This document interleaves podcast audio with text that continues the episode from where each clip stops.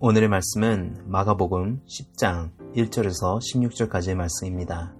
바리새인들이 예수님을 시험하기 위해 이혼에 대한 질문을 하는 장면입니다. 코로나 바이러스 때문에 여러 사람이 모이는 모임들이 금지되었습니다. 따라서 결혼식 같은 행사들도 취소되었습니다. 하지만 코로나 바이러스가 결혼식을 진행 못하게 해도 결혼 자체는 막을 수 없었습니다. 처음에 금지령이 내리기 전까진 신랑 신부까지 마스크를 쓰고 결혼식을 진행하는 사진들을 접하신 적이 있으실 것입니다.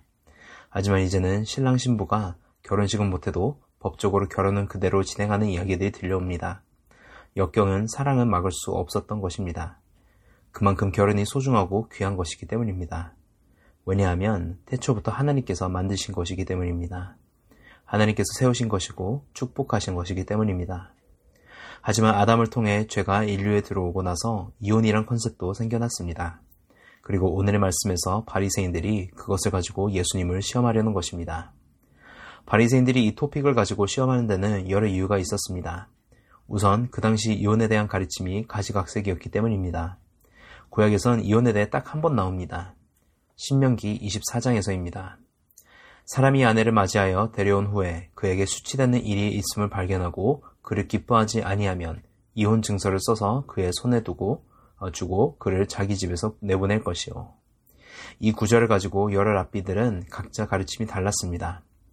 어떤 랍비들은 아내가 정말 수치되는 일을 했으면 그럼 이혼해도 된다고 가르쳤고 어떤 랍비들은 아내보다 더 예쁜 여인을 만나 그녀와 결혼하고 싶다면 현 아내와 이혼해도 된다 가르쳤고 어떤 랍비들은 단순히 아내가 마음에 안 든다면 이혼해도 된다고 가르쳤습니다. 바리새인들도 이 구절을 가지고 예수님께 접근했을 것입니다. 그리고 바리, 바리새인들이 예수님께 이 질문을 가지고 온 것은 예수님께서 어떻게 대답하실지 예상했기 때문입니다. 그들은 예수님께서 단순히 이혼을 하지 말라고 하실 거라 예상하였습니다. 그리고 만약 그리 대답하셨다면 그것은 모세가 이혼해도 된다고 한 것을 어기는 것이니 예수님은 율법을 지키려 오신 분이 아니고 어기려 오신 분이라고 모함하려고 한 것입니다. 마치 가늠하다 잡힌 여자 앞에서 모세의 율법을 가지고 예수님을 시험했던 것처럼 말입니다. 하지만 예수님께서는 알고 계셨습니다. 바로 우리의 악함과 약함 둘 다 아셨습니다. 우선 예수님께서는 바리새인들의 악한 마음을 아, 알았습니다. 그들은 모세의 율법을 가지고 이웃을 사랑하기보다 예수님을 죽이려 한 것을 알고 계셨습니다. 그리고 하나님의 극률하심으로 인해 허락된 이혼을 남용하려 한 악한 마음을 알았습니다. 사실 신명기 24장은 이혼을 지지하는 구절이 아닙니다. 1절만 읽으면 허락하는 것 같지만 사실 맥락을 보고 읽으면 이 남자가 아내를 이혼한 이유가 사실 돈을 더 얻으려는 탐욕 때문이라는 것을 볼 수 있습니다. 이 남자가 아내와 합당한 이유 없이 이혼을 하고 다른 남자와 결혼하게 하여 그 다른 남자에게서 혼수를 받게 합니다. 그리고 두 번째 남편이 갑자기 죽거나 아내를 이혼하게 된다면 아내가 혼수로 받은 것을 가지고 나올 수 있었습니다. 그리고 다시 전 남편과 재혼을 하면 둘 다 그만큼 재산이 늘었습니다. 결국 신명기 24장은 이러한 상황을 막는 것, 즉 하나님께서 주신 결혼이란 제도를 남용하는 것을 금하는 구절인 것입니다. 하지만 하나님 예수님께서는 우리의 약함도 아셨습니다. 사실 이혼이 허락된 것은 둘 중 한 명이 가늠했을 때 뿐이었습니다.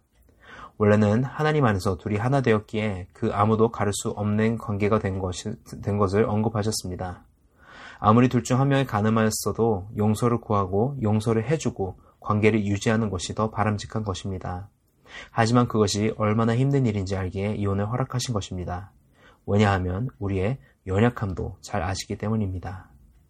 사랑하는 성도 여러분, 하나님은 우리의 마음과 의도를 아시는 분이십니다. 우리의 악함도 우리의 연약함도 아시는 분이십니다.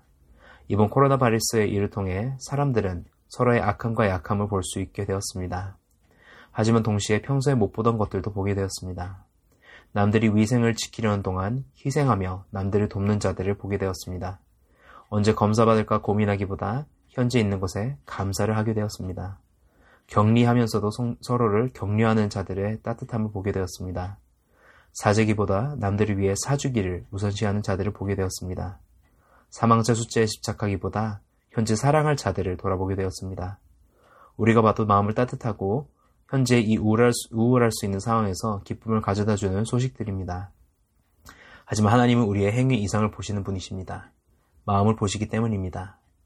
하나님을 향한 우리의 이웃을 향한 사랑, 그 마음을 보시는 분이십니다.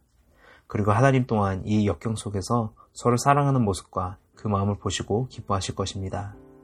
이러한 어려운 상황 속에서도 초대교회 성도들이 한 것과 같이 우리의 이웃을 돌아보며 사랑할 때 우리의 중심을 보시는 하나님을 기쁘게 해드리는 저와 여러분이 되길 주의 이름으로 축원합니다.